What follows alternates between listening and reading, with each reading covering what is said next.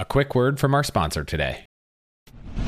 Where do I start? Help desk software, payment software, email marketing tools, CMS and blogging tools, SEO tools, deal management tracking, pipeline tracking. You do not need more tools to get more out of your business. You just need HubSpot. Their all in one customer platform is the ultimate business hack for all your customer facing teams. You can create best in class campaigns and automate outreach with workflows that will generate more qualified leads for your business. HubSpot will also keep track of every prospect with category leading pipeline management so you can close more deals. Finally, you can use powerful AI chatbots and develop a knowledge base to scale your support. HubSpot is built to deliver results, drive more revenue, and to help your business grow faster than you ever thought was possible. Try it for yourself today at HubSpot.com. Again, go check out HubSpot.com today. Hello, and welcome to another episode of All the Hacks, a show about upgrading your life, money, and travel. I'm Chris Hutchins, and I am excited you're joining me today for a conversation with Mike Hayes, who happens to have one of the most impressive resumes I have ever seen.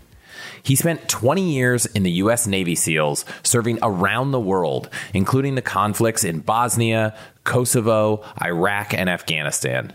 His last job in the Navy was the commanding officer of SEAL Team 2, overseeing a 2,000 person special operations task force in southeastern Afghanistan. Before that, he was a White House Fellow and served as Director of Defense Policy and Strategy at the National Security Council. And after his military career, Mike spent four years at the investment firm Bridgewater before moving into the tech sector, where he's now the Chief Digital Transformation Officer at VMware. And just last year, he published his first book, Never Enough, which is about living a life of excellence, agility, and meaning. Oh, and if that's not enough, he's also fluent in German and Spanish. In our conversation, I want to unpack everything he's learned about leadership, decision making, handling difficult situations, manufacturing discomfort, and what it takes to embrace the principles of excellence, agility, and meaning. I am so excited for this conversation, so let's jump in. Mike, Thank you for being here. It's an honor to speak with you. Thank you for your service. Chris, the honor's mine. It's so awesome to be around people who have made this great nation greater. Thanks for having me here today. I'm just going to jump in. In the intro to your book, you laid out these three principles excellence, agility, and meaning. And you say they cover the spectrum of what we need to aim for in everything we do. So, first off, thanks for boiling the entire ocean of life down to three principles. But more importantly, what led you narrow the world of potential principles down to these three? Well, man alive, I think if you understand me, the famous words of Epictetus, the Stoic philosopher, he said, when somebody criticizes you, the only correct answer is to say, clearly you don't know me well enough, or if you knew me better, you would criticize me for my far greater faults. So, anyways, the three things excellence, agility, and meaning I have to start with the last one. I've recently gone over the half century mark, and all that does is means that I've messed some things up in life and got wisdom from things that I could have done better. One thing I'm very confident in, though, that is the world is about meaning. It's how do you find purpose? How do you have impact? How do you make a difference? I've been very, very fortunate in my life to be around a bunch of people who the world will deem and define as ultra successful. And from all of these conversations, I will tell you that every single person will no matter how much money or how rich and famous they are they will tell you that their life is the richest when they're giving back and they're making a difference for others. And the seals are in two white houses i've been very privileged to be able to give back. I've been through some hard days also many hard days like every seal of my era has but i have to start with the meaning aspect of that because everybody has to find their own reason for being here. That's number one. And then you say how do you do that? So meaning is kind of the what the how is really focusing on excellence and agility. The excellence, I've often said, we're only excellent if we know we're never excellent enough. And please don't mishear me. It's like the title of the book, Never Enough, can get interpreted as not positive enough or not good enough. And no, no, no, no. It's about always striving to be a little bit better, but at the same time being satisfied with who we are. I know that sounds a little bit paradoxical, but uh, really the point is Excellence is about drive and determination to continue to get better. I spent a whole third of the book on that. The third one, I would say agility. Look, that's about dropping into a situation and understanding that you need to be different things and have different tools in the toolkit and be able to approach life different ways in order to, to create that meaning and impact. So the first is the what and the other two are the how, Chris. That makes so much sense. I've been fortunate to read the book. Got it right here. Thank you for sending me a copy. What I will say is, now that I've read it, I understand it. But I think some people might read the intro, read the beginning, and think, wow, so many of these principles that you share involve these wild life and death situations. And they might not feel relatable. Do you think that those lessons can still be taken and, and used when stakes aren't as high? 100% yes. If there's any way to judge whether the book has been successful or not, it is the question of relatability. Because, look, we all choose different paths in life. I've gone the SEALs and worked in White Houses, and now I'm a senior executive in a public company. And so that doesn't mean my path is the right path. Everybody's got different passions and abilities and interests. And if I wrote something that only pertained to people who have followed similar paths to mine, then I wouldn't be achieving the goal of the book, which is to try to make as positive of an impact in as many people as possible's lives. So that's really what I've aspired to do. I think that no matter where you are, the principles that engender and cause the success in the SEALs or the White Houses or wherever you are are really the same thing no matter what somebody chooses to do in life, whether you're being a better father or a husband or a better neighbor or a better person on your town board or a nonprofit board. Like it just doesn't matter what path people choose. In fact, it's very important, and what I write about this is to celebrate that we all are motivated by different things we all have different passions and interests and abilities, and people who choose different paths than us should be celebrated because that's what takes the world to go round. And so I've really aspired, I leave it to the readers. You can skim through the Amazon reviews, but I think you'd come to the conclusion there's a lot of positivity around making the book relatable. So I do hope people find it that way. Before we jump in, maybe let's just take an example of your first life and death experience in Peru and what that taught you about doing the right thing and what people can take away from that. Absolutely. So, like I said, I'm, I'm 51 years old. When I was 26 or so, 25, I don't know, 1996, so I was 23 years old. I was leading a group of SEALs on my first overseas assignment in Peru. There were six or eight of us. And honestly, it was just an evening where six of my teammates had flown forward. Uh, they were out in Iquitos, actually, which is an offshoot of the river Nanay, which feeds into the Amazon in the rainforest. And myself and a friend of mine, Ken, we were just getting a meal together. And when we were driving back home, these two police cars pinned us in. Six guys jumped out, heavily armed right away. And Ken and I were like, okay, these cops, they just have us mistaken for somebody else. But uh, we were wrong. They were e- either heavy criminals or terrorists. We still to this day don't know which they were. But they drove us around. They threatened me with execution and torture and really bad things. And fortunately, I'm, I'm fluent in Spanish and, and I was able to communicate and just say, hey, look, we're just desk workers, we're economists. Your brain in these life and death situations becomes a supercomputer. Everything just slows down. And you're just thinking, okay, how do I maximize the probability of living through this situation? We weren't armed, etc. I could have jumped out of the car and saved my life.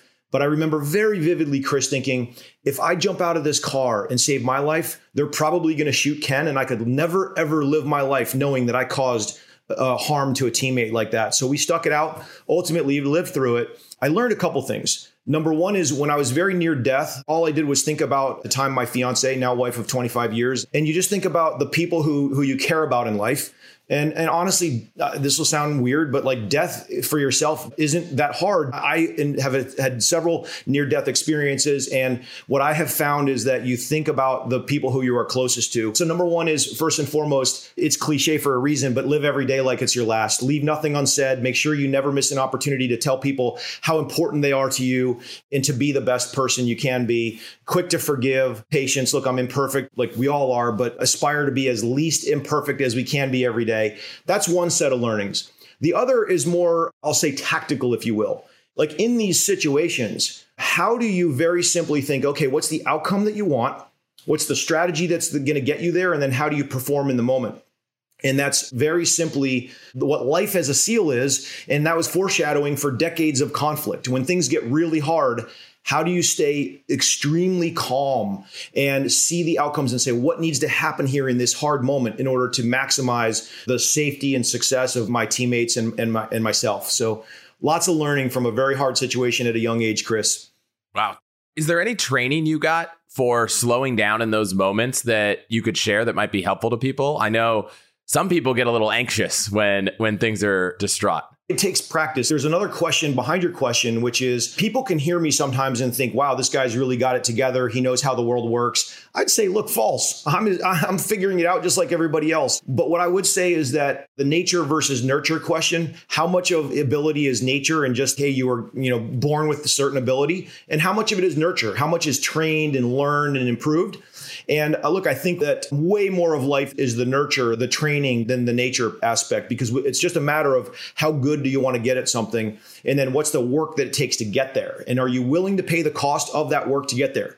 In SEAL training, my class started with 120 guys. 19 graduated. Now, all 220 who came in the front door had the physical ability to be a SEAL.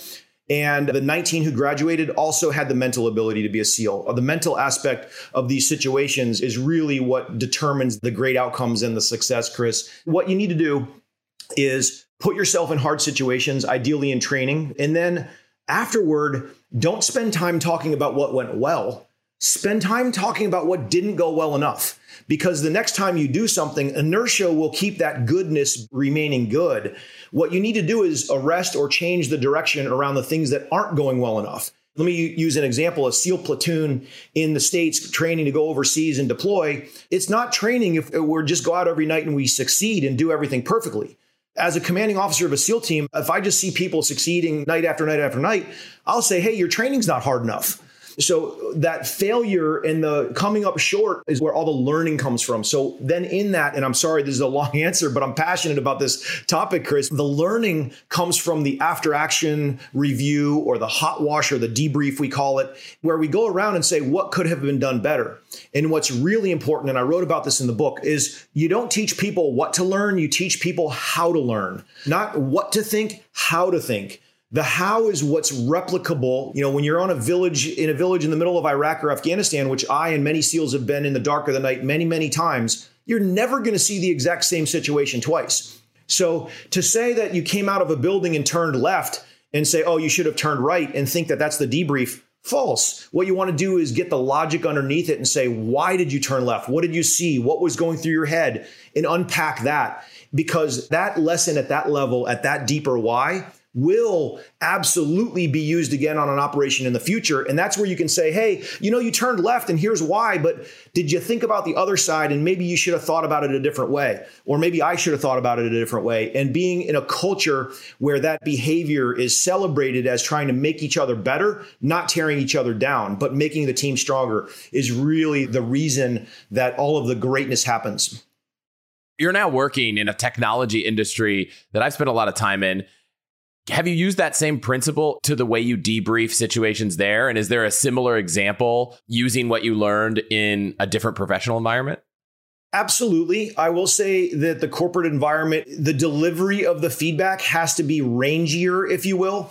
We've got a wider variety of backgrounds and people in the real world. And I don't mean that just from your classic dichotomies that we have in the world. The corporate environment, what we think about is how do we deliver the message so that it is the maximum probability of growth happens? And that really is one thing.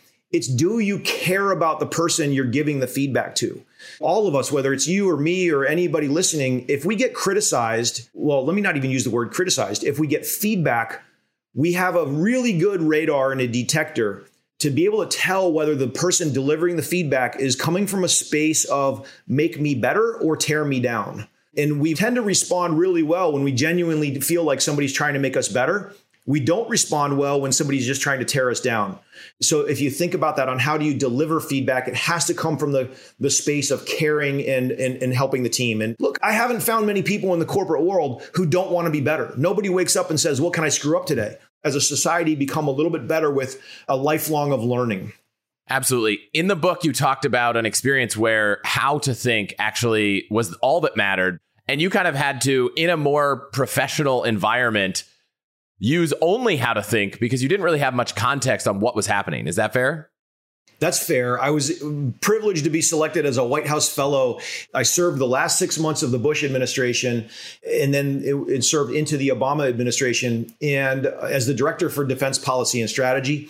So I reported to the national security advisor and I've either run or attended hundreds of meetings in the White House Situation Room.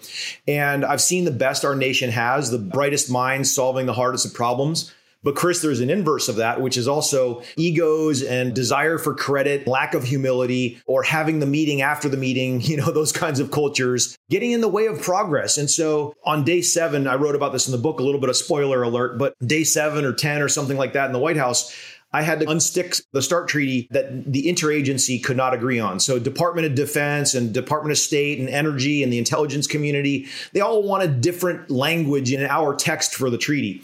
And all I had to do was get everybody in the sit room and say, all right, we got to come to an agreement here. And that's the how that you just described. Like I stood in front of the room and I said, look, there's 15 minutes of Washington, D.C. standing in front of you running this meeting.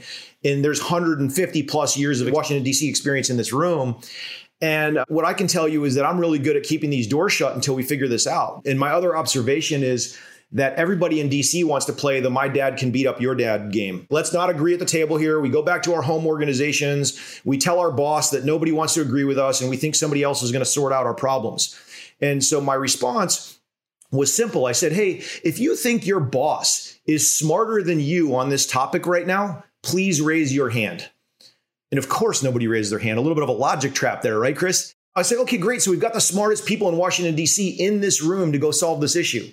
It's our responsibility as a nation to go solve it. And so on, I don't know, day 20 or something, I was privileged to fly overseas with White House delegation and be part of the leadership negotiating across the table from the Russians in 2008. So the how there, like you said, matters way more than the what. Absolutely. You just talked about the situation room. And I think it's something that everyone has seen in a show, in a movie, any fun tidbits of information you can share of what's it actually like to be in that room? Is it what we all expect from watching whatever TV show we've seen? On the one hand, the electronics and the communications is always state of the art. I haven't been in that room in a couple years, but it's always getting better. And just even from when I was in there, I've led a couple things in there where we had different places from around the globe plugged in, and you've got people on the nerve center, if you will, of the nation. And it's super cool. In fact, actually, here's a good way to say it. My swim buddy from SEAL training later became an astronaut, Chris Cassidy. He's one of my greatest friends on the planet. Chris flew the second to last shuttle mission and then also did two deployments to the International Space Station. When Chris went on his first shuttle mission, I flew down with my family to go watch it launch live. It was delayed a couple times and we couldn't stay down in Cape Canaveral any longer. I went back to DC. His blast off was during the workday. There was not a meeting in the room. And I talked to the people on watch, we call it. And I said, Hey, can we just get the launch up on one of the screens? And they were like, absolutely, sir. Once the shuttle's up and, and, in orbit, would you like us to patch a call into your friend Chris? And I was just like, oh my God, this is incredible. No way would I possibly do that. That'll be like some national story of the misappropriation or misuse of authority or abilities. But the ability to go from White House sit room to space shuttle with two SEAL training friends from age 21 would have been super cool. Wow, that's great. I want to go back to what you were talking about earlier about trying to put yourself in training. Now, I would argue that maybe the SEALs BUD/S training is one of the hardest, if not the hardest, training programs that exists on the earth. How do you think mere mortals like me can, without enlisting in the SEALs, create some of that training and kind of bring on this practice you described as like manufacturing discomfort in their lives? For people who've grown up in really hard situations, they know it. For people who maybe have grown up a little bit more privileged, maybe they haven't had that discomfort and want to, but maybe don't want to go run through BUD/S. I think it starts with being really clear what your goals are in life. You know, a lot of us just kind of tend to drift a little bit and say, ah, I'm just going to go do these things. To step back from time to time and say, why am I doing what I'm doing? And what is the impact that I want to have? Going back to that meaning conversation we had at the beginning. So then you say, okay, I want to achieve a certain thing. What's the work that it takes to go do that? And a lot of times we don't try the harder things because we have this subconscious like fear of failure or, hey, I might look bad if I try something really hard and fail. Chris, I, th- I think the reframing in the brain that has to happen, and to some degree, cultures in an organization has to say if you fail and learn, you have just succeeded. If you fail and don't learn, you've totally failed.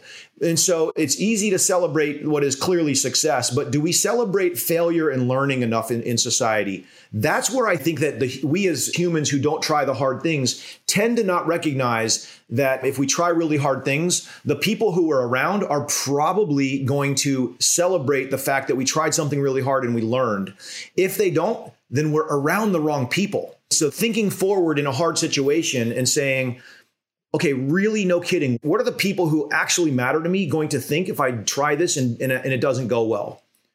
Like, do spend that mental energy, and, and you'll find out that, oh my gosh, you know what? My family and friends aren't going to think less of me. Great, let me go try to build a podcast with a million or 10 million followers or, or whatever it is that, that people choose to do. So that I think is really important is to be comfortable. I also wrote about the concepts of confidence and humility. A lot of people see those as a point on a single line when in reality you have you know confidence and humility are two different axes and you have to try to aspire to live in that highly confident and highly humble quadrant because those, those can simultaneously coexist i believe ultimately chris it's about not being worried about fear of failure and leaning into the harder path on an episode recently, we were talking about health, completely different conversation. But Liz Moody, who I interviewed, said she liked manufacturing discomfort in her life. And so for her, every day before she gets out of the shower, she just throws it on the coldest it gets and stands there for 60 seconds because it makes her feel like she did something hard and she thinks that's a good skill to have. Is there anything you think in your experience that you could tell someone listening that they could try today or tomorrow in their life to manufacture just a little bit of discomfort, maybe that isn't a cold shower, to try to just build that tolerance for it? Awesome. Yes. Uh, and I've got a couple things to throw at you. Some things are super simple. How long can you do a plank for? Just think, whatever that number is, I don't care if it's one second or, or a minute or 10 minutes. Go do it for 10% longer or 5% longer than you think you can. And live in that struggle. It's funny because in SEAL training, one of the parts of the physical fitness test are how many push ups can you do in two minutes? And most SEALs do about 120 push ups in two minutes on average for these tests. The thing is, I see some people get to 120 and then be like, okay, I'm fine and kind of like mail it in. But I also see people get to 100 and struggle super hard. What I will tell you is that I learn more about the person in the way that they do their last push up than you'd ever imagine. You know, whether your last push up is your 80th or your 100th or your 120th or your first or your fifth for that matter, Uh, think about the struggle when you can't do any more whatever that is, push harder. I often say, like, you know, SEALs, when we give us a backpack, we'll fill it and then take 10% more than it's supposed to take. Fill your life up with 5% more than weight than you can carry. So whether it's a plank and doing more minutes, meditate for 10 minutes. I find myself thinking 17 things at once. I've got my Headspace app, like we all do, are calm. And for me to try to create the solace and the focus is super hard super hard. That's my equivalent. How do you plank or you meditate or your thing? Pick something and do it beyond exhaustion. I like that. I have a Peloton bike, and it's funny. I had this DIY version of it, which was like build your own bike, get an iPad, mount it, put some sensors. And then I got the real one. and the difference between the real one and not was very subtle. And it was just tracking how much you were doing on the bike in the app. And that subtle difference was what made me go and say, I can do a little bit more the next time. And I can't tell you the number of times that because of that one difference in feature that unfortunately costs like a thousand dollars, I get to the end and I'm like, ooh, I'm within spitting distance of what I did last time. And this is probably oversharing, but and then I get to the point that I'm like almost going to throw up to try to beat my last record, which I'm sure a health expert out there will say that's maybe not the best thing, but I like being in that discomfort and that's that's the only thing in my life that really makes it forceful to do is trying to beat a record in some sort of physical activity.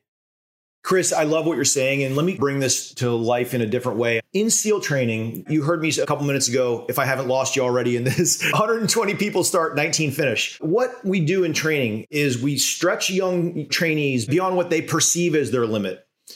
And then we let them get comfortable again. And then the next day or the next hour, we stretch them even further. And then we get them comfortable again. And we keep doing that over and over and over. And it sounds like an exercise in stretching your limits, in learning that the human can do more and more and more.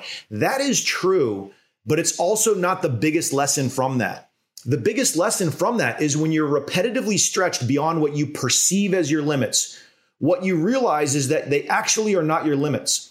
And so, a common trait that SEALs have is this high confidence that I described before, which is every single SEAL has been in many situations where they think it's going to be beyond a limit and you realize it's not. And then what you do is you you unlock the brain in a way that lets you realize there is no such thing as a limit in life unless you place that limit on yourself. So we go into situations actually literally unbound in our thinking. So I am quite comfortable right now, which is actually true almost every day, and that's thanks to Vuori, and I'm excited to be partnering with them for this episode. They make performance apparel that's incredibly versatile. Everything is designed to work out in, but it doesn't look or feel like it at all, and it's so freaking comfortable, you will want to wear it all the time. Seriously, I am pretty sure it's more comfortable than whatever you're wearing right now, unless you're wearing Vuori, in which case you already know what I mean. And it's not just for men. My wife is as obsessed with Vuori as I am. My favorite is the Sunday Performance Joggers. I think I have three pairs, and they are probably the most comfortable pants I've ever owned. Their products can be used for just about any activity, whether it's running, training, or yoga. They're also great for lounging, running around town, or their meta pants can even work for a night out.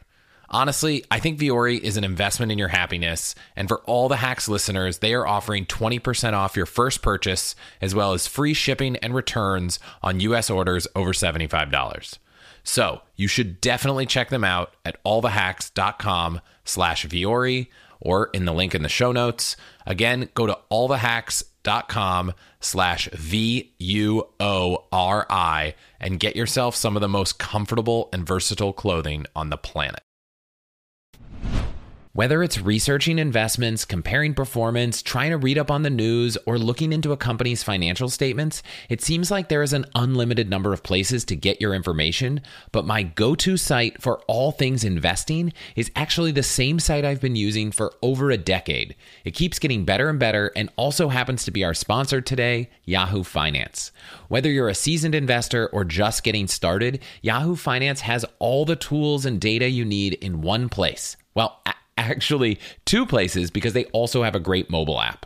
You'll get a holistic view of the financial news cycle, including breaking news, original editorial perspectives, analyst ratings, independent research, customizable charts, and so much more. It's probably why they've been trusted for over 25 years and by over 90 million users each month who are working towards their own financial success. So, for comprehensive financial news and analysis, visit the brand behind so many great investors, yahoofinance.com, the number one financial destination, yahoofinance.com. That's yahoofinance.com. Is there maybe an activity or an exercise you put SEALs through in that training that someone could do at home or test out and try to build that themselves?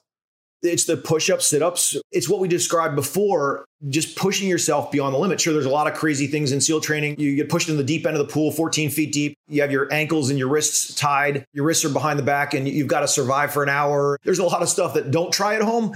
But honestly, Chris, the great majority of SEAL training is no secret. It is like just as simple as a human and his or her body weight to take yourself beyond that limit. If you can't manufacture that on your own, then just get your favorite fitness app and whatever it says to do, do it. Don't hurt yourself, but take it to that point that you're describing.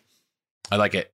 I think a lot of people in the workplace, and I've put myself in this situation many times, get in trouble for kind of not following the rules.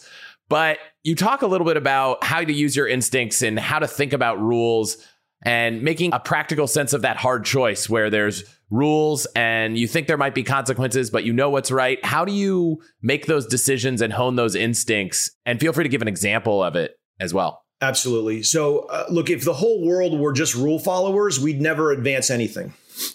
You know, we would just all go follow the rules and we wouldn't have the innovation and the entrepreneurship that the world needs. That said, as a society, we are more productive when we together do harmonize and live with laws and, and customs that help us build each other up and help us respect the fact that we're all different. And so that's a balance that has to happen in the world. First of all, what's the intention?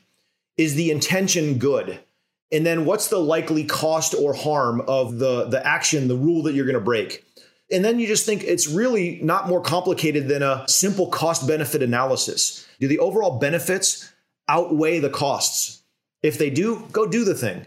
Don't cross any red lines of morals and ethics in the law. As long as you're on the right side of morals and ethics in the law, go push. Go push. Don't be afraid to push. Make great things happen. It takes energy and momentum in new directions to try new things. How many of us in 2000 thought we'd need to walk around with one of these smartphones either, you know, pegged to our ear or, or being stared at 20 hours a day in our hands? We couldn't imagine a world with an ecosystem of the application development that we hold in the power of our hands now. What's that going to be in the next 5 years, 10 years, 20 years? We don't know right now. But the only way we're going to figure that out is by people continuing to have vision and then go after the things that pursue the dreams and the, the visions that they have. It takes a combination of smart rule breaking, is the way I would phrase it as a manager, I am really frustrated when people just completely ignore what, you know, you ask them to do, but I'm actually not frustrated when they come back and say, "Hey, actually I heard what you said, but this insight led me to think that this might be a better path." maybe it's good to flag that as early as is possible. But I do think that what you said, I've seen play out in the workplace well. But it's when you don't have that intention behind your deviation from the task that I think things really fall apart. Totally agree with you. I've never met somebody who wakes up and says, I'm going to go screw something up at work today. you know, it's really ultimately about that drive and that determination to go make positive change. So I, I net out the same as you do. That's great. You've said that asking for help is actually a sign of strength, not weakness. I think that's you know a big shift in the military in recent years. I know maybe 20, 30 years ago that that wouldn't have been the way people think about it. You think that's a good shift? How did that come about and how can we use that in our own lives? Yeah, look, it's a necessary shift. I, like every SEAL of my era, have buried way too many friends. I've got about 70 friends killed in action or, or, perished during the last decades of conflict. And ultimately, that's why I wrote my book. I forgot to mention in the beginning that I, I donate every penny from, from Never Enough to a, a 501c3 I started that pays off mortgages for Gold Star families. And I think the most important thing to recognize is that when you're doing things for others and you're connecting back to that mission and the meaning and the purpose, then it makes it very, very much easier. But you have to start with the outcome based thinking. At the end of a six month deployment overseas, you get somebody who says, Hey, I wrote 3,000 intelligence reports. And I'm like, that's an output. What did those intelligence reports do? What did they lead to? Or you get your logistics teams that say, hey, we spent $1.1 million on this thing. And like, okay, great, but what did we get for that $1.1 million? The number of missions that you go on are irrelevant. What's relevant is the outcomes from those missions. And so, Chris, I think that what we need to think about in life, and, and this is what I think about in business, is we have a certain amount of, of, investment dollars that we can make choices with on how we spend them within our firm. Where do we invest and where do we work to take the business? Do we invest in new capability? Do we try to open new markets? What do we do? How do we think about that? You have to think about what's the outcome that you're after? And then what's the efficiency the most efficient way to go achieve the outcome? So you, you have to look at like a return on invested capital or an irr internal rate of return not to sound too mathy but if i have a dollar and i can turn it into a dollar 10 uh, doing one thing and a dollar 11 doing another thing go do the thing that's going to make you a dollar 11 think about the path of least resistance there. I, I want the person that didn't write 3000 intelligence reports. I want the person that wrote one. In, in that one intelligence report led to the you know biggest success ever. I joke around the l in seal stands for lazy we find the easiest path to the goal because then after that we have more time more effort and energy so we can go either do more missions or rest more for the next mission and whatever's around the corner. But in all cases we're always better off being as efficient as we humanly can. And that's why bringing it i know I'm back to the business world when we're in a meeting the first thing that i do is say what do we want out of this meeting? We're only doing one of a couple of elemental verbs in a meeting. We're either deciding something we're teaching about something, we're informing and giving people information, or we're brainstorming a problem and trying to think about creatively come up with a set of solutions. Maybe there's another verb or two, but those four verbs are basically the reason to have a meeting. If you are not doing that, then what are you doing and why? If we're just hearing people talk to hear people talk, we are wasting the company's resources because we can be letting people go do work on different things. So at the end of the meeting, the acid test for me, Chris, is to ask who is going to go do what differently after the meeting? If we leave a meeting and nobody can answer that question, we didn't just need to have that meeting. It's funny. I, I, look back at all the episodes I've done. I have a lot of personal beliefs about meetings. And David Marquet is another, you know, former submarine commander who wrote a book. We talked about meetings, and now I think my answer is: if you're running a meeting in your company, the best thing you can do is find anyone that's been in the military and have them run the meeting. Because I feel like the best meeting advice I've gotten is from people in the military. So I think that's great advice. We really waste a lot of times with meetings. Can I say make one more point yeah. on this, which is a culture point, Chris? Which is if if we're running a meeting, say you and I are in a meeting with ten other people, and somebody starts talking and creating an avenue in the meeting that is not productive to the main goal of the meeting, what do you do?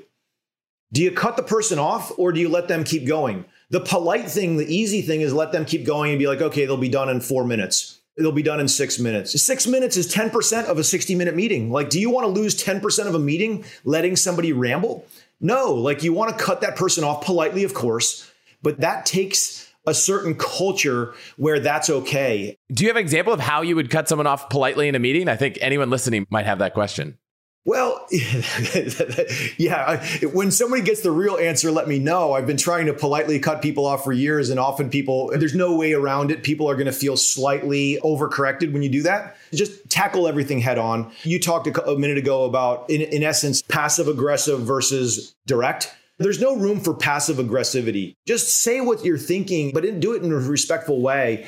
I talked in Washington, D.C., when we were doing the START treaty. You get all these people who, after the meeting, start wanting to grab another person and, and do the whisper campaign. And, oh, well, what about this and what about that? No, if we have something to say, let's do it at the table and out in the open because it's just way more efficient. It's way more productive. I think it takes a little bit of practice. It's making people feel safe it's making people feel like if we do cut them off, they know it's because we're trying to be the best group that we can be and have the best meeting we can. My mom's a psychologist, social worker, and use the famous sandwich technique compliment, cut off, and then compliment. The best answer I have is from Andy Rachleff, who I've had on the podcast. He's run the company I work at now because I got into a lot of these situations myself, and people would say, Ah, Chris is like trying to derail this thing, kind of frustrating. And his advice to me was, You need to make sure you state your intentions more. So instead of interrupting someone and saying, Hey, you're going on a little long. We got a purpose here. Let's move on. You say, Hey, I just want to interrupt quick. I really want to make sure that this meeting can be the most productive use of everyone's time. We came here for this reason. And so maybe we should get back on topic. For me, it's shown up a lot where I say, Look, I really want to see us go big. So when I criticize this thing, it's not because I think it's bad, it's because I think we can do better. So I didn't do that for a lot of time in my role in a few jobs, and it caused a lot of friction with people because they thought, oh, he just doesn't care. He's just on his own mission. He has his own accord. And the reality was, I needed to make sure people knew that I'm only here to build the best thing we can at this company. That's all I care about. And stating that puts everything else you say in context and saves a lot of back channel criticism of you. Love that. Presume positive intent is what you're saying. Super quick story. One of my classmates from grad school is now a leadership professor at Harvard Business School. I go back and guest in his class every year have for the last six or seven years for there's a specific case that I help with. And it's a ton of fun. I see one of my best friends on the planet be an incredible professor and see him in action, and it's just really special. But there was one year where this grad school student was sitting in the back of the room and asked the proverbial three minute wind up of a question. You you all know the type. It's the I want to tell you how smart I am, but really kind of pretend it's a question. And and so the tail end of it was some thinly veiled question. And I said, you know, rather than me answering that, let me take this a different direction. I said, honestly, I experienced you as a very bad question asker. And so let me tell you why. It wasn't succinct enough. It wasn't, you know, XYZ gave constructive feedback. And I said, look, right now you're probably not feeling great. You're probably shrinking in your chair a little bit, or you're frustrated with me, or some combination of negative emotions. But let me ask you this would you rather me share this feedback with you and then have you ask yourself, like, hey, maybe there's some something in there where I can learn and grow from? Or would you rather have me not say what I just said and let you keep going through life as a terrible question asker? Theoretically, it's really easy to understand. No, I want to be a great question asker. Okay, great. But how do you feel right now? And so you have to get over that negative feeling when somebody's trying to help build you up. Now, you could argue that it's maybe publicly in a 110 person classroom or whatever is not the place to do that. But I was making a point for a reason. I was trying to make a metaphorical point to 110 students in the classroom is go through life presuming positive intent from others, but when something goes sideways, like no matter if you're 1 or 99% wrong or 100% wrong, start with yourself and say what could I have done better? And then you won't miss that opportunity for growth and the principle of excellence which we talked about at the beginning. Yeah, I mean, you could have followed up with said, and I could have said this to you privately. You could have learned well, but aren't you glad that 109 other people get to also learn that lesson? Oh, dude, I wish I would have thought of that in the moment. This is a great opportunity to use your own feedback. Earlier, I asked a question about asking for help. We took a little bit of a detour. So, you know, you got to work a little bit, Mike, on your skills listening to the question being asked. but I, I, I was trying to get at whether asking for help is a sign of strength or weakness. It seems like something that shifted in the military can you talk about your perspective and and why asking for help might be something we should do more of? Yeah, first of all, your your feedback is spot on. You're absolutely correct. And I already was like, gosh, how did I miss answering that? You totally asked it and I didn't answer it. My brain was in a million different spots and I simply wasn't good enough to remember what you said and, to, and answer your question directly. So that's my response. Now, ho- hopefully in there, people can hear the modeling for like the giving and receiving and feedback back and forth. There's a meta point in there. But to answer directly now, it is is a very serious topic. I grew up in the SEALs in an era where you only showed strength or perceived strength. You did not show weakness, and that is not healthy. After the stress of decades plus of combat, buried about 70 different friends over time, and everybody who's served knows somebody who has paid the ultimate sacrifice. So the question right now is when somebody needs something, how do you make them feel when they ask? Do you make them feel taller or smaller? We have to build up people who ask for help.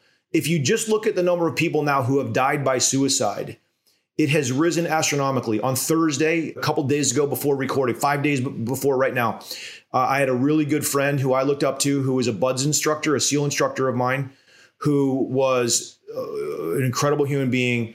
I deployed with him to Iraq. We did a, a, bunch of missions together. He took his own life and it really hit me hard. I don't know the details. He's a, a friend who I haven't talked to in a couple years. And unfortunately, stories like this are way too common. And I beat myself up over the weekend and saying, gosh, I haven't reached out to him lately. Did I come up short? You know, and I had a tough weekend. I'll just say that. I think why was my friend not able to ask for help? I don't know the answer to that question. I really don't. But I also will say the flip side of this is that to let asking the hard questions be okay. I'm going to ask the hard, intrusive questions from now on. I've said this because uh, I've learned from people that I haven't helped well enough.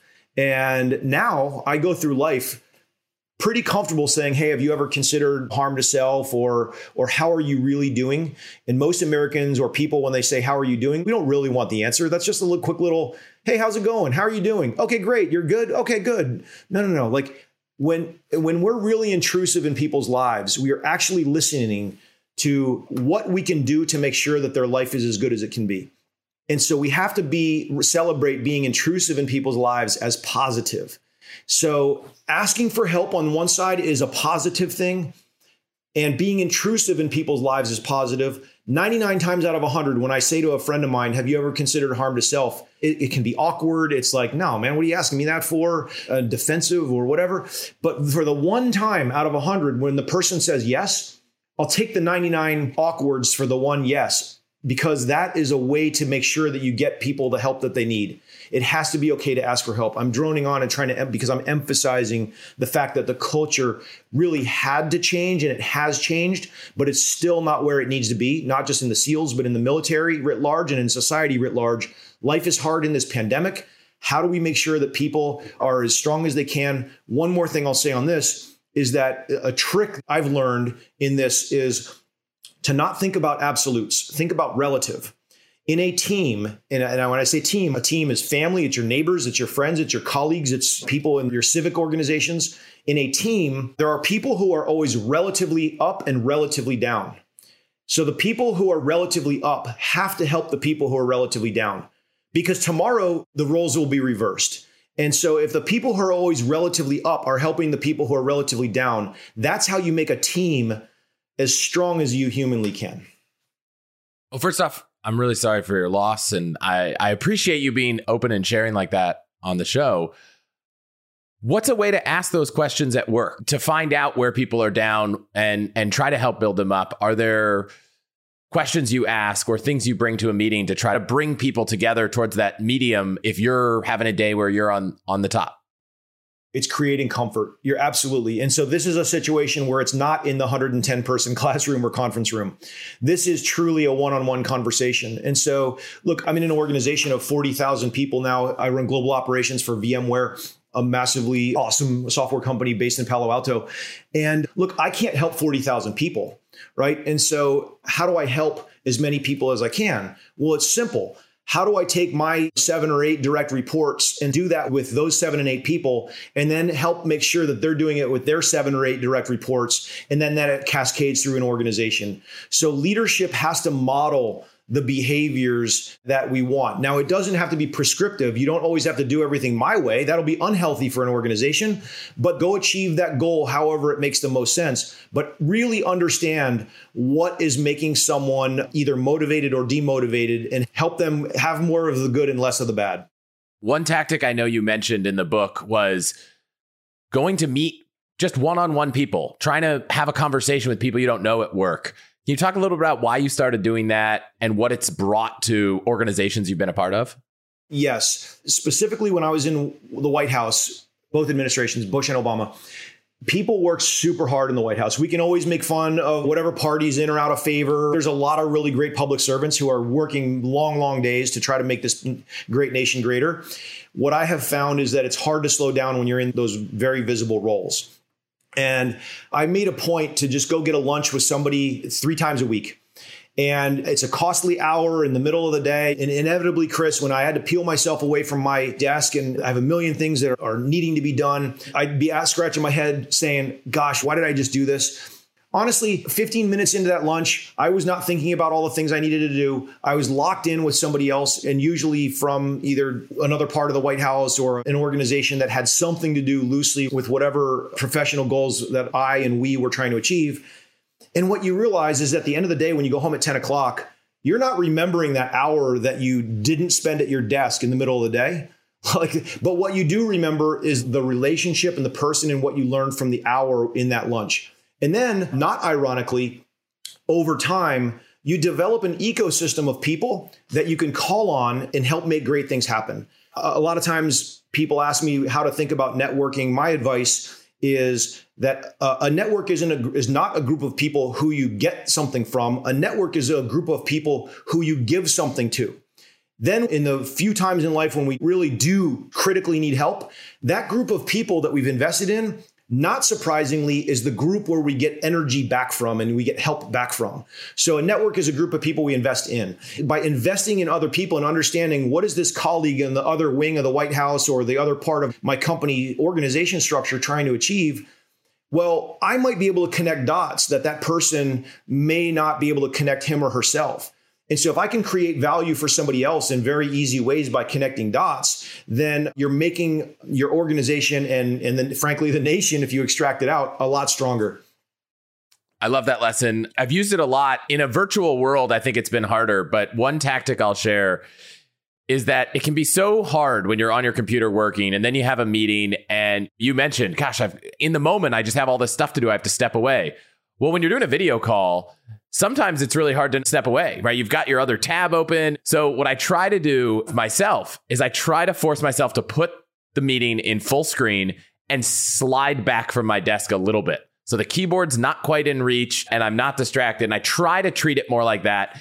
It's difficult. I've actually started pushing away the virtual meeting and just saying, can we just do a phone call and go on a walk? Because when I'm walking, I'm not distracted by work and I'm more engaged in the conversation. And it seems counterintuitive to me to think, wow, if I don't see you, I might be more engaged.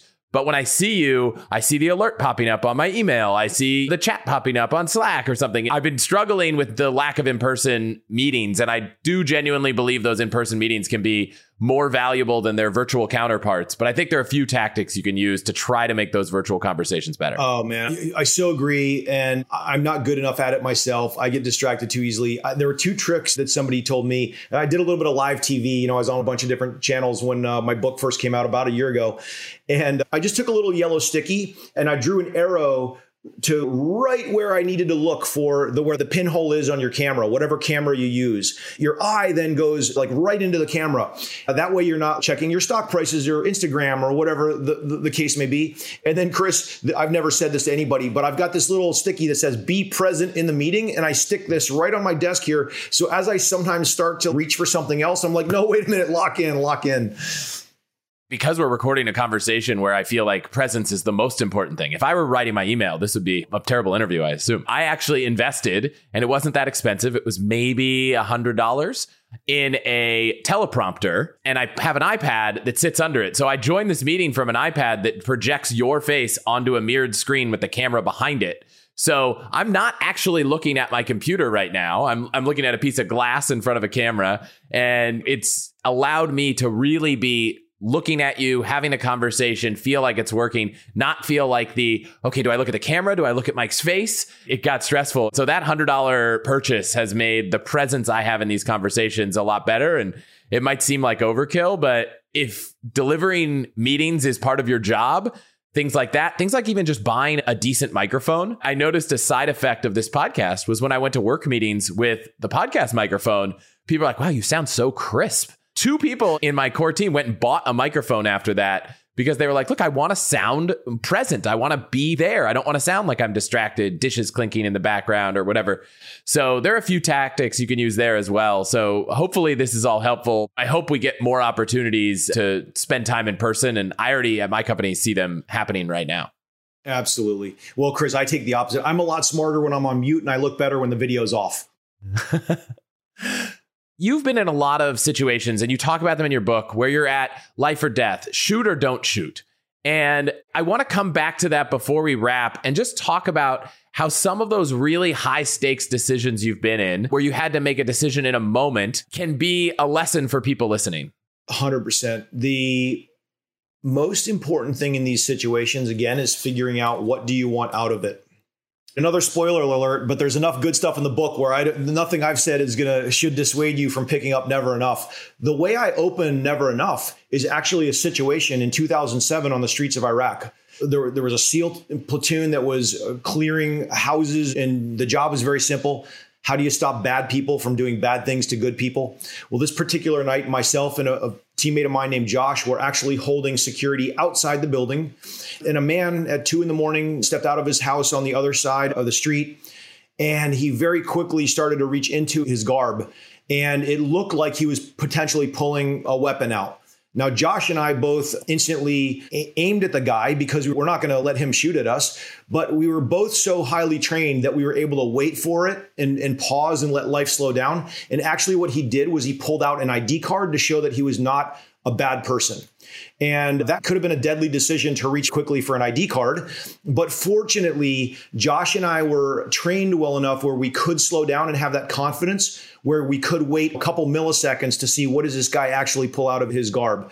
And thank God we did because Chris, we don't want to harm anybody that we don't have to harm. Like, that's terrible. The story, SEALs that didn't kill someone, that's a celebration for us, you know? So we're trying to make the world a better place. And that's the mission of the community, really. And how does that happen? Again, we talked earlier in this conversation about training and about how do you get the world to slow down. But in these life and death situations, it really is about remaining extremely calm, not letting the distracting thoughts get in your head Fear or any other negative emotions will only reduce the probability of a great outcome, the best possible outcome for you and your team or your organizations. It's a hard thing to do, but you can get better and better at it. Ideally, in training situations where it's safe, but then on game day when you really need to perform, or in this particular two in the morning in the streets of Fallujah in 2007, then you can perform when you have to. Thanks for sharing. I love helping you answer all the toughest questions about life, money, and so much more. But sometimes it's helpful to talk to other people in your situation, which actually gets harder as you build your wealth. So I want to introduce you to today's sponsor, Long Angle. Long Angle is a community of high net worth individuals with backgrounds in everything from technology, finance, medicine to real estate, law, manufacturing, and more. I'm a member of Long Angle. I've loved being a part of the community, and I've even had one of the founders, Tad Fallows, join me on All the Hacks in episode 87 to talk about alternative investments. Now, the majority of Long Angle members are first generation wealth, young, highly successful individuals who join the community to share knowledge and learn from each other in a confidential, unbiased setting. On top of that, members also get access to some unique private market investment opportunities. Like I said, I'm a member and I've gotten so much value from the community because you're getting advice and feedback from people in a similar situation to you on everything from your investment portfolio to your children's education to finding a concierge doctor. So many of these conversations aren't happening anywhere else online. So if you have more than 2.2 million in investable assets, which is their minimum for membership, I encourage you to check out Long Angle and it's totally free to join. Just go to longangle.com to learn more. And if you choose to apply, be sure to let them know you heard about it here. Again, that's longangle, A-N-G-L-E dot com. You know those stories about your mom's life that you never get tired of hearing? Sometimes they're funny, sometimes more sentimental, and sometimes they just highlight how much you have in common. Like for me, it's when my mom talks about programming mainframe computers in COBOL before I was even born. So, for this Mother's Day, I have to tell you about a perfect gift to help you capture and preserve all those amazing stories and memories for years to come. It's called Storyworth. I've given it as a gift multiple times. It's awesome, and they are also one of our sponsors today. Here's how it works every week, Storyworth emails your loved one a thought provoking question that you get to help pick, like, what's the bravest thing you've ever done, or where's the farthest you've ever traveled, and they just need to reply to that email with a story. Long or short, doesn't matter. Then, after a year, Storyworth compiles all those stories and photos into a beautiful keepsake hardcover book that I am excited we now have a few of in our family and they'll last for generations. Storyworth really is an amazing gift, which is probably why they've been trusted with millions of stories from customers over the past decade. So, give all the moms in your life a unique, heartfelt gift you'll all cherish for years. Storyworth. Right now, save $10 on your first purchase when you go to allthehacks.com slash storyworth. That's allthehacks.com slash storyworth to save $10 on your first purchase. I just want to thank you quick for listening to and supporting the show. Your support is what keeps this show going. To get all of the URLs, codes, deals, and discounts from our partners, you can go to allthehacks.com slash deals. So please consider supporting those who support us. I'm curious how you see the principles from Never Enough changing in a person's life, and do some of them become more or less important at different stages?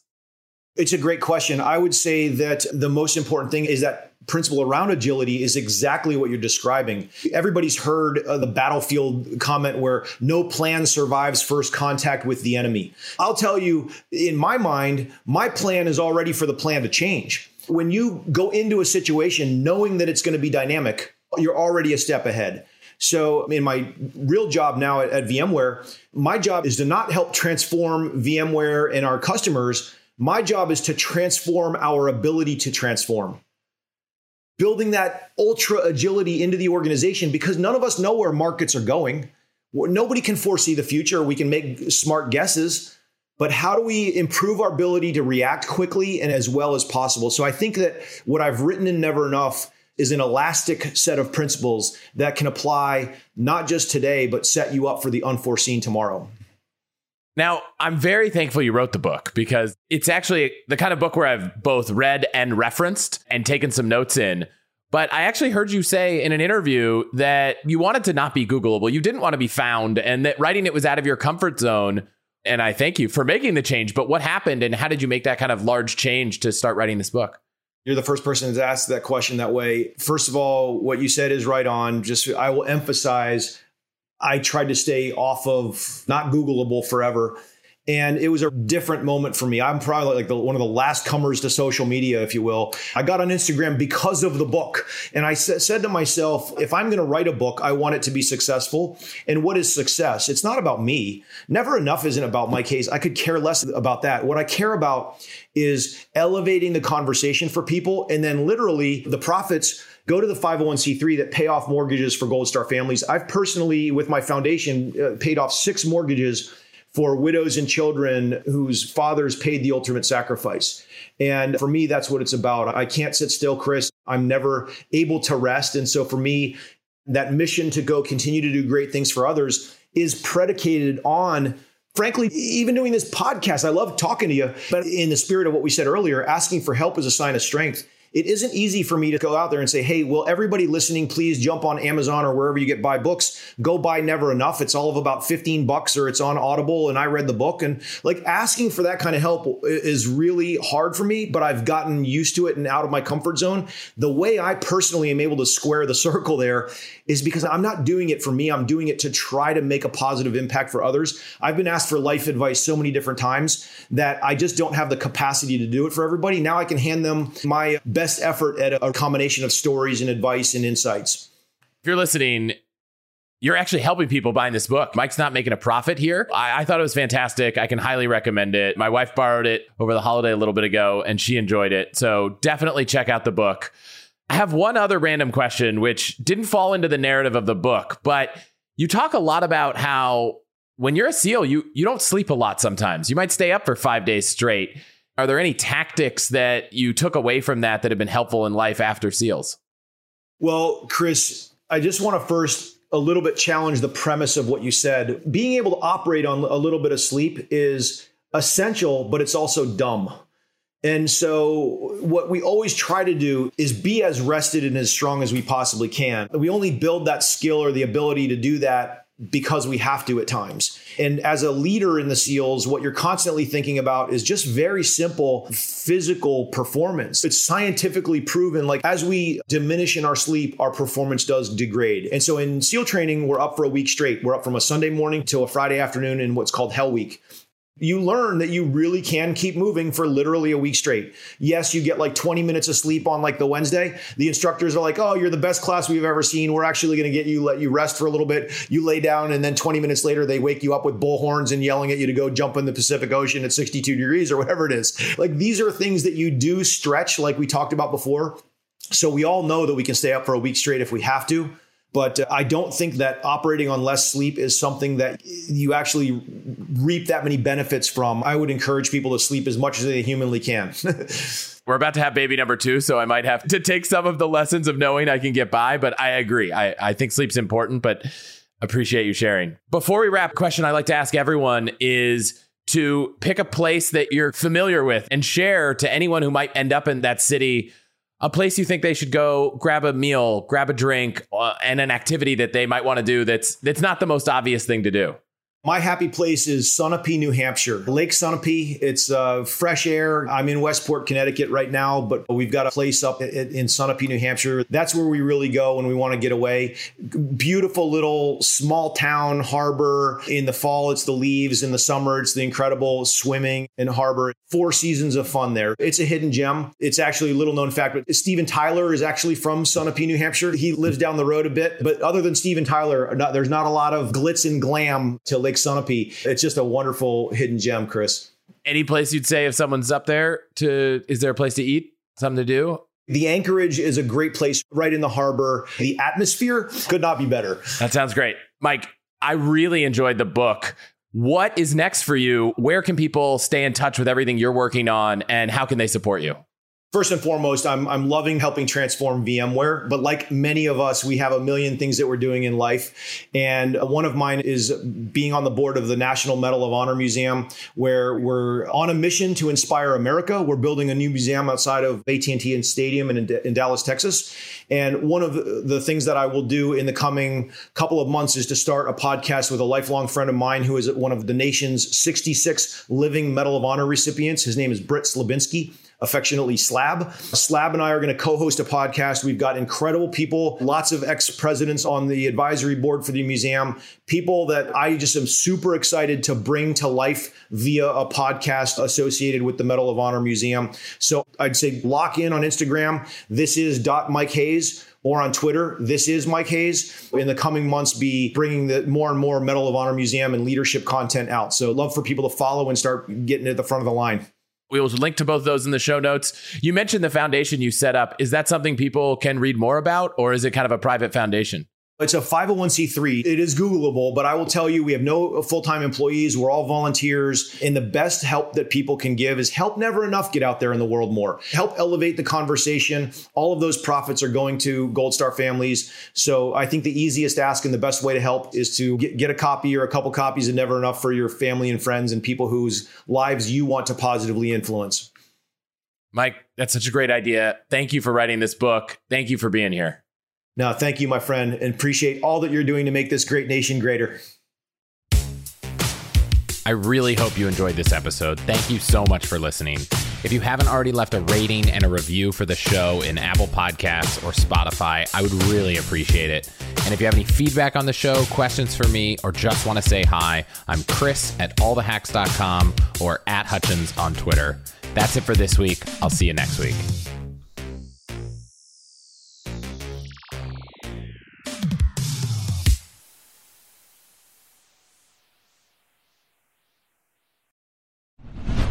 What's the best way to help you and your finances thrive? The answer can be overwhelming with all the financial misinformation out there. So I want to talk about an amazing resource, the NerdWallet Smart Money podcast, where every week NerdWallet's in-house experts and financial journalists set things straight and help you make smart decisions with your money. The nerds have already helped me get smarter about saving money on groceries, avoiding some of the latest financial scams, and boosting my credit score since it's actually been going a little bit up and a little bit more down lately as I've been taking advantage of a few recent credit card offers. They also explain the real impact that the latest financial headlines could have on your life so you'll get the clarity you need to make smart decisions with confidence. Weekly financial check ins with Smart Money help you spend more time doing what matters and less time worrying about what doesn't. Let NerdWallet's trusted experts untangle today's web of financial misinformation. Listen to NerdWallet's Smart Money podcast on your favorite podcast app. Future you will thank you.